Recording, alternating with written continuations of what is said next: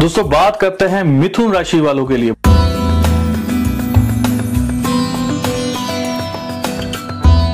कुछ लोगों को तो विदेश से भी इनकम जो है अच्छी हो सकती है, ऐसे संकेत भी नज़र आ रहे हैं। बहुत सारे लोग ऐसे हैं जो काफ़ी समय से बीमार भी चल रहे थे और व्यापार भी कर रहे थे।